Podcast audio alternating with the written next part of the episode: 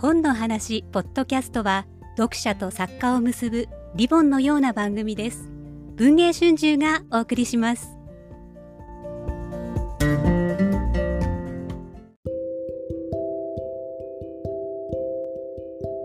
本の話ポッドキャスト5分で聞く文春新書です、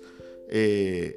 ー、今日は、えー、小泉悠さんのウクライナ戦争の200日を取り上げたいと思います。担当の鳥島、えー、さんに、えー、お話を伺います、えー、ウクライナ戦争もこの2月24日に始まって以来今年えー、2020年、22年はもうウクライナ戦争でくれた年だったというふうに思えるんですけれども、まあ、その中でも小泉さんはあ各種メディアにずっと、あのー、登場されて、はい、戦争の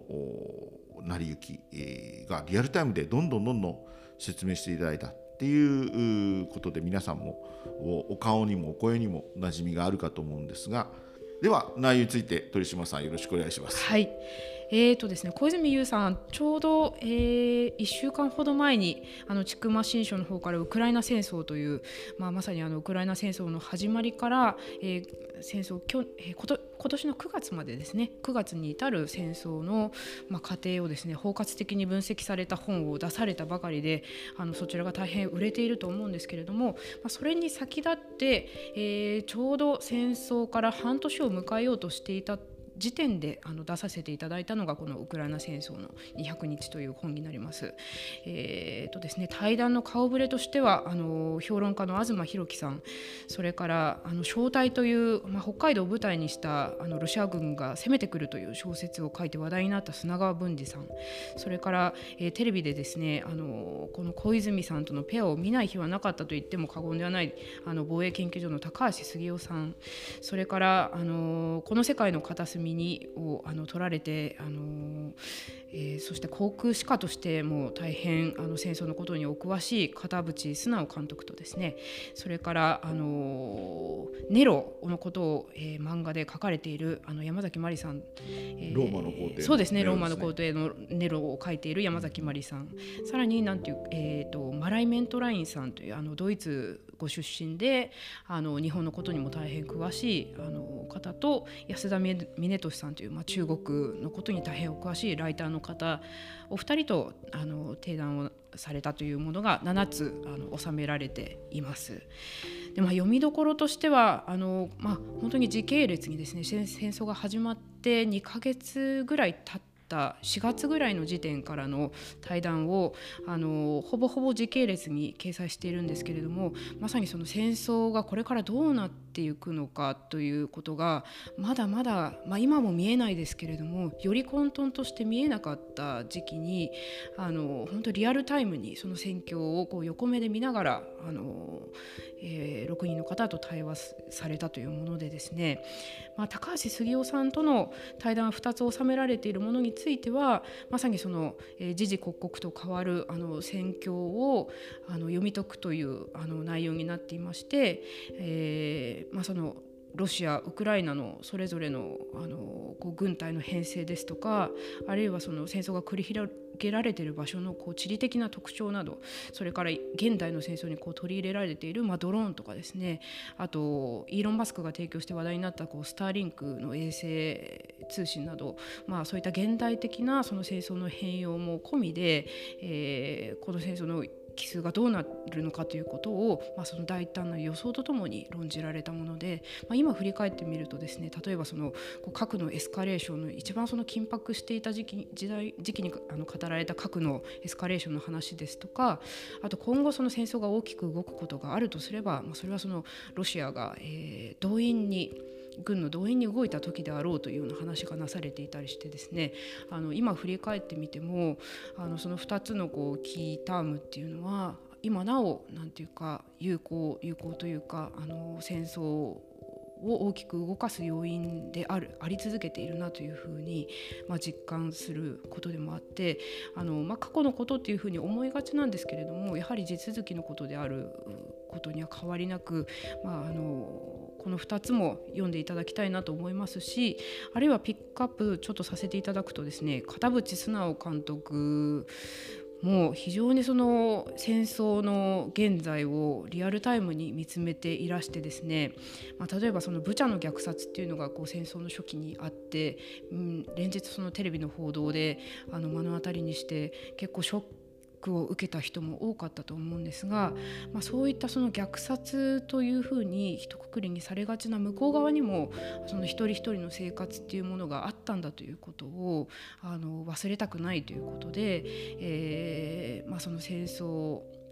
前の時点のブチャのこう映像とかに、えー、アクセスしてですね、まあ、その時からの日々をこう、えー、画像で保存してあの保存してたくさん貯めているという状態を何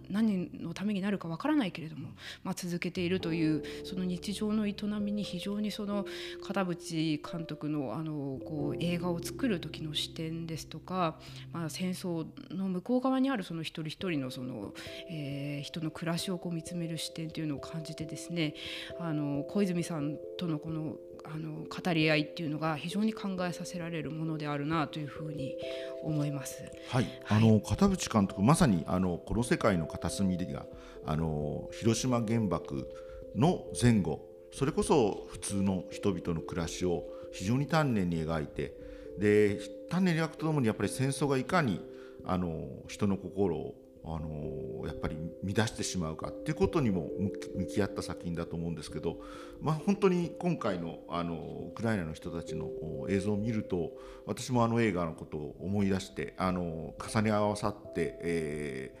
ー、見られたんですけれども片渕監督自身本当にそのまさに研究者と言っていいほどのあの戦争の造形あの軍事の造形も深くて航空士ですと確かにあの専門家の方も片渕さんの論文を引用するあのしなくてはいけないようなあのかなりキーになる論文書かれたりとかですね、えー、すごくそういう意味であの一度仕事場でお話を伺ったことがあるんですけどもあのこれが小医大の残あの薬莢でって薬莢でと言いますか？あの、えー、そういう、えー、なんていうんですか？どう言ったらいいかな？側みたいなさそういうのもえー、収集されてそれももう作品に生かされたりとかっていう形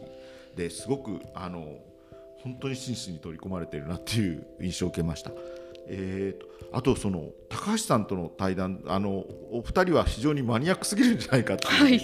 おっしゃってたのも記憶してるんですけれども、今見ますとあのこの小泉さんと高橋さんのお二人がもうこのあの戦争をどう見るかっていうその一般の視聴者やあるいは読者のレベルも上げてしまったような気がするんですよね。はい、その通りですよね。あのまあ、こう日々移ろう状況をこうどういうふうに捉えたらいいのか、まあ、今後戦争はどうなっていくんだろうっていうふうに考えた時に、まあ、なんていうか非常にこう抽象的にしか捉えられないのが一般市民だと思うんですけれども、まあ、あの一つ一つこうあの手がかりをですね、まあ、紐解いてあの教えてくれるというかで、まあ、最初そういったあの軍事的にこう眺めるという視点を私自身も持ち合わせていなかったんですがなるほどなんかそういう戦略の裏側にはこういう意図があるのではないかとか、まあ、あるいはこの軍人がこう更迭されたことにはこのような意義があるのではないかとかですね。あるいはその、えー、西側諸国からこう、えー、あの提供されるその兵器であるとか、まあのこうレベルがこうだんだん上がっていくその、はい、えー、まあ、時期的なこう読み解きで各国のこう思惑もよくわかるですとかね。実はその戦争のことを考える上で、まあ、そういった視点というのもあの外せないのかなということを私自身も大変なんか勉強になったと思っています。今もまあ時々刻々ウクライナ戦争戦局も動いていますしあの本当この1年を振り返る意味であの欠かせないと言いますかしかもまあ対談形式ですので、えー、読みやすい一冊だと思います。あのぜひとも年末手を取っていただければと思っております。えー、今日はあこのウクライナ戦争200日小泉さんご紹介いたしました。ありがとうございました。